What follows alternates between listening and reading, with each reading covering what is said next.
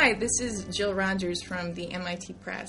I'm here with Michael Gurevich, who was the guest editor of the first of two issues from Computer Music Journal on the theme of human computer interaction, or HCI. Hi, Michael. Hi. Michael, you're a lecturer at the Sonic Arts Research Center, which is a department of Queen's University Belfast. What sort of topics do you focus on there? SARC's a diverse place. We have uh, researchers in electrical engineering, we have composers, we have performers, psychologists, designers, everything in between. I guess I'm one of the in betweens, I, I, suppose. I create music myself, I create installations myself, I create uh, musical instruments. Primarily, I guess my research is about um, issues about performing music with interactive computer systems. It's really about, I guess, what's different when we play music with a computer than when we play music with traditional instrument, and you know how that's different from the perspective of a performer, of a composer, and um, from a spectator as well. How would you define the fields of computer music and HCI? And I'm also curious to know how it is exactly that you came to be the guest editor for this HCI issue of the journal. Well, I, I came to be the guest editor through um, suggestion of uh, one of the associate editors of the journal, Lonce Wyse, who I actually worked with for a while in, in, Singapore. I guess he was interested in sort of the work that I'm doing and, and the work here at SARC, which has really become a, a center for issues of, um, uh, of interaction in computer music. Um, so, computer music, you know, I guess it's a bit self-explanatory. It has everything to do with you know music and computers, which is interesting because as to say it's almost every facet of music these days. I guess we can think of it in terms of the way that computers are involved in creation, uh, composition, or production of music.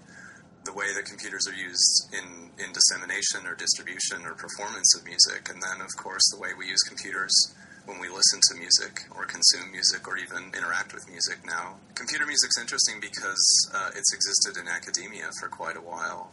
And it really, I think, grew out of the sort of avant garde academic music tradition. But that's really changed recently. I think we're in a really interesting time for computer music because there's a lot of interaction between the academic and more commercial or popular aspects of, of um, computer music these days. We're starting to become aware of one another and starting to influence one another.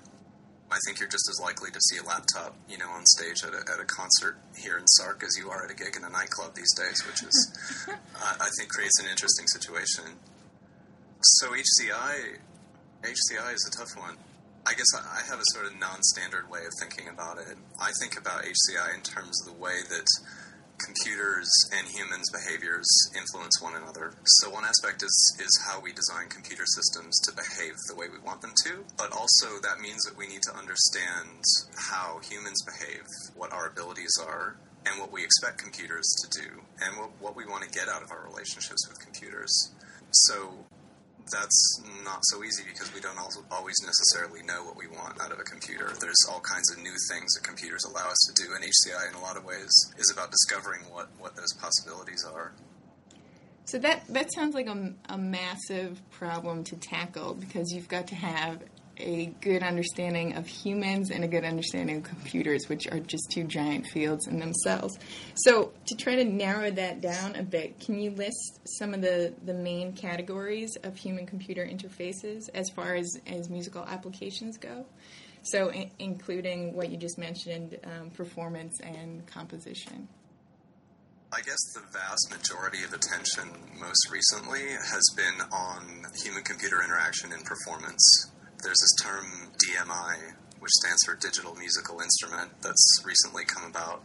I guess that's probably where we've instinctively seen the most room for innovation because if we look at the sort of music, the traditional music process, we, you know, composers sort of only have really a few ways of writing music, but if you look at the diversity of kinds of musical instruments that are out there, it's amazing, even with traditional instruments. So I think we've tended to sort of focus on how can we build new things to create music performance. You know, I guess one way we can see it as is, you know, we just got really sick and tired of seeing keyboards, synthesizer keyboards. but also, what's exciting recently is that uh, sensing and embedded computing systems have become really accessible and really cheap. So it's it's quite easy to build new performance systems. So in that sense, I, I guess another way to think about it is there's a strong focus on tangible computing or what, what we call physical computing in HCI. You know, in terms of composition, I think we're starting to see similar trends, but traditionally composition systems have been software based a couple of the articles in this issue have actually focused on music production software, which is used to compose, you know, most pop music these days. And it's interesting because the software is fairly standard, but what um, some of the authors discovered is that the software doesn't support the kinds of activities that producers really want to do. I think that this is one of the interesting areas where we're going to see a lot of activity. Personally, I think that a lot of the richness of early electronic music came from the diversity of physical devices and interfaces in the composition studio. You know, you can think of composers back in the 50s and 60s using big old clunky synthesizers and um, tape machines. But, you know, the computer music composition studio is really just a computer and a mouse and a keyboard and some speakers. So I think um, we're going to start seeing a lot more recognition of the importance of physical engagement in the in the creation of music or in the you know the compositional process. So, what does the field of HCI stand to learn from the field of computer music? Do these these interfaces um, require capabilities that people in HCI haven't really thought about yet?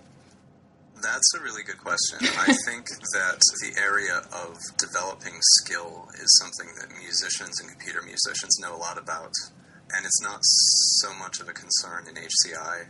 Musicians develop physical, you know, motor skills over long periods of time and HCI tends to want to minimize the time it takes to master something, which means that their interfaces tend to be really simple and really generic. But in computer music, we don't want generic. We want to see someone master something. And we also want them to be able to draw on skills that they already have. I think that, you know, we recognize that there's aesthetic value to skilled action. And um, that's something that I, I, think HCI kind of overlooks. And it's, it's really. Mm only very recently starting to be talked about in HCI. You know, the value of someone doing a manual task, and so I think we're we're really facing that issue head on. Uh, and it's not just for the benefit of the spectator, but you know, we enjoy watching a performer, you know, enjoy themselves while they're playing. And this issue of developing skill is a really big one. I think that said, the issue of spectatorship is is a really interesting one for us in computer music as well. That is a bit overlooked in HCI. You know, when we watch someone on stage using a computer system, it brings up all these questions about how do we know what they're doing? Do we understand what they're doing? Is it important that we understand what they're doing? And, and how does it make us? How does that make us feel? You know, in, in HCI and like traditional devices, I think we learn a lot about how something works by watching other people do it. When I go to a concert and I, it's just like a laptop essentially, and some fancy lights, and maybe like a confetti machine. I can't help but have this little feeling of that the performer is cheating a little bit, you know, because I when when I go to a concert, I still expect real instruments and you know microphones and vocals and that sort of thing, and sometimes I feel like when it's just a laptop that I'm getting cheated out of a, a performance. Is there a way you can like counter that feeling? And do, you know, do you think other people feel that way as well? Absolutely, there have been you know articles written about this issue. Actually, it's a it's a real challenge and it's a real problem. The way I guess there's a few answers to that. One gets back to the, this question of skill. Computer music and digital systems in general tend to rely on you know intellectual skills or cognitive skills, whereas musical instruments, traditional instruments, depend on these kinds of physical motor skills. And they're different kinds of things. They're very different skill sets. And there's a question about how do we appreciate someone's intellectual skills in, in a performance? Is there some way that being a good coder, you know, being a mm. good knob twiddler can be communicated or perceived by an audience? Then there's this question of authenticity as well. How do we really understand who's in control? And I think that's one of the big questions about, you know, one of the big questions for the design of these kinds of systems. Uh, is there some way that we can make this this experience or this kind of control available to spectators. I I recently did a study which was very interesting. We showed spectators uh, videos of digital instruments that they had never seen before, and asked them, you know, a bunch of questions about how well they understood what was happening and their kinds of experiences. But one of the interesting things that came out was some people actually had an aesthetic experience which involved not knowing what was happening. To them, the sort of mystery of it, there's a, a bit of a sense of magic that they found enjoyable. But of course, actually, uh, Andy Schloss wrote in a recent paper that, paraphrasing, but too much magic is, is not a good thing. You talked about what HCI can learn from computer music. On the flip side of that, is there are there things that um, the field of computer music can learn from the field of HCI?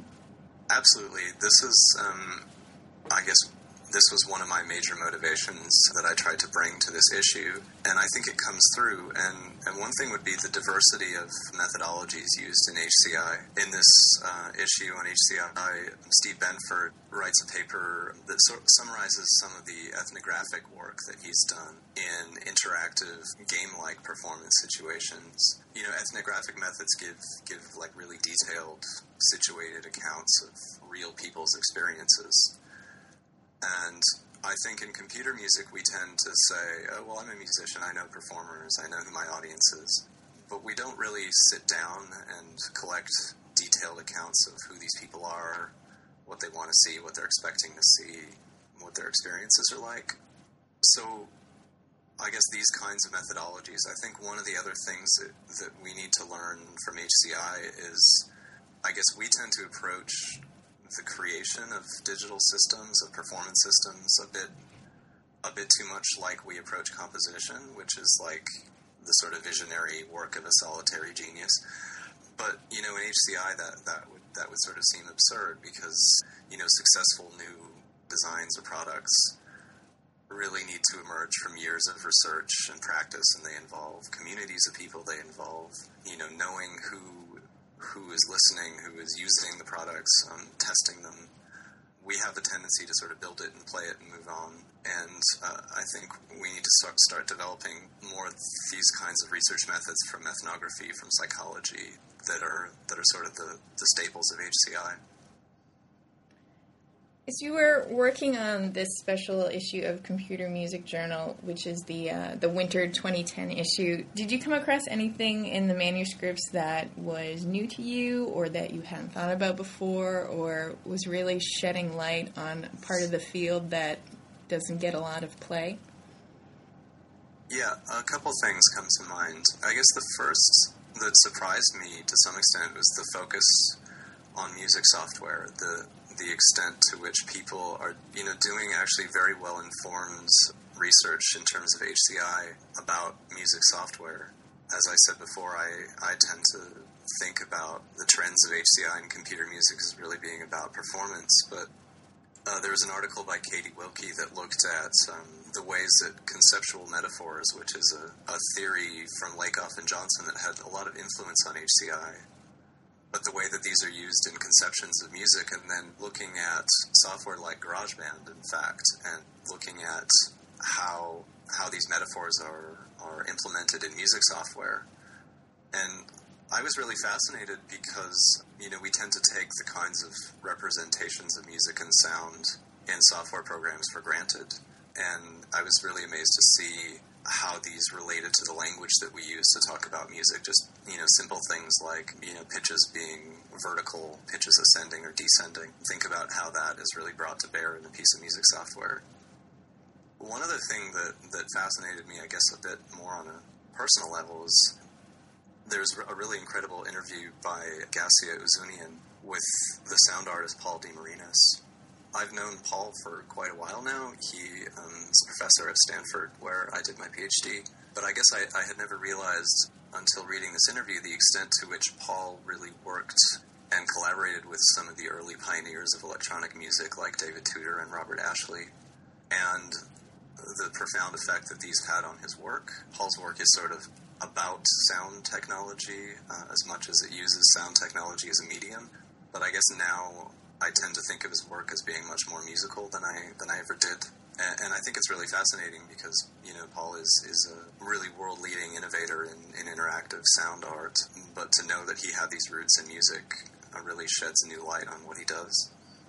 I was also amazed at the number of um, people that responded to this uh, call for the special issue on HCI, which is in part why it, it spread out to two issues. You know, of course, I wish I could have included all the manuscripts that we received, but it was amazing that not just, you know, the diversity, but the number of people that are interested in this issue and, and from all over the world as well. We had, you know, submissions from many, many different countries.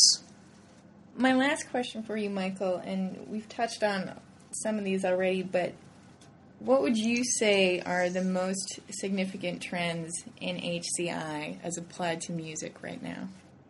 I guess the the most obvious one is, is probably what I've talked about the most the, this issue of using new you know new devices, new interactions in music performance. So I, I guess I'll turn my attention to some other things. I guess a related one is is this question of evaluation. This is sort of something that everyone is kind of poking at, but not really able to, to crack, I think. This question of how do we evaluate a new music system? How do we know if it's good or not? Uh, is it just a question of, you know, whether it makes good music and then uh, who's the judge of that? How are we to say?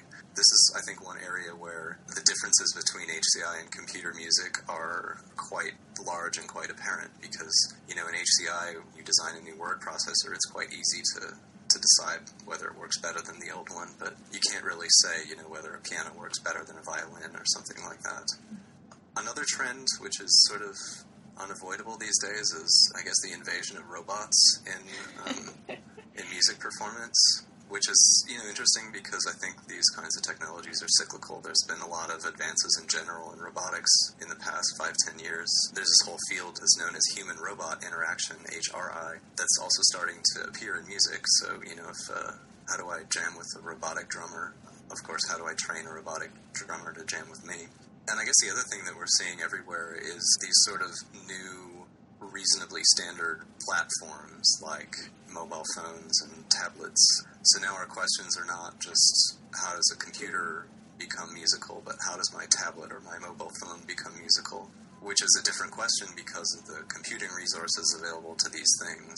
Of course, the different kinds of interfaces that they have, you know, touch screens versus keyboards, but also the, the social environments around them. Playing a mobile phone as a musical instrument on the subway is very different than playing your computer in a concert hall or in a nightclub.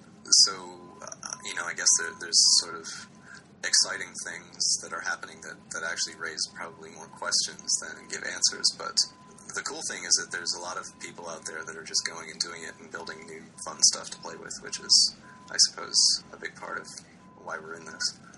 So is that is that more of an underground development? Because the it sounds like the technology is super portable. Are you you know, are scholars of computer music and HCI getting ideas and new technologies from regular people who are messing around on a laptop? Um, yeah, I think uh, I guess that's that sort of gets back at this point that I made earlier about the interaction between the academy and the, the commercial and popular worlds. I think a lot of this work is actually happening in computer music research centers, which is also really interesting to see, you know, folks around here playing with mobile phones. But I guess some of the innovations are always going to just happen. Some of the innovations will be produced by people that are just out there playing with this technology and create some cool thing. And, you know, one of the great things is that if they just stick it on YouTube, then of course academics are going to see it as much as anyone else. So there's a lot of interesting things that emerge from these more open communication channels, I guess.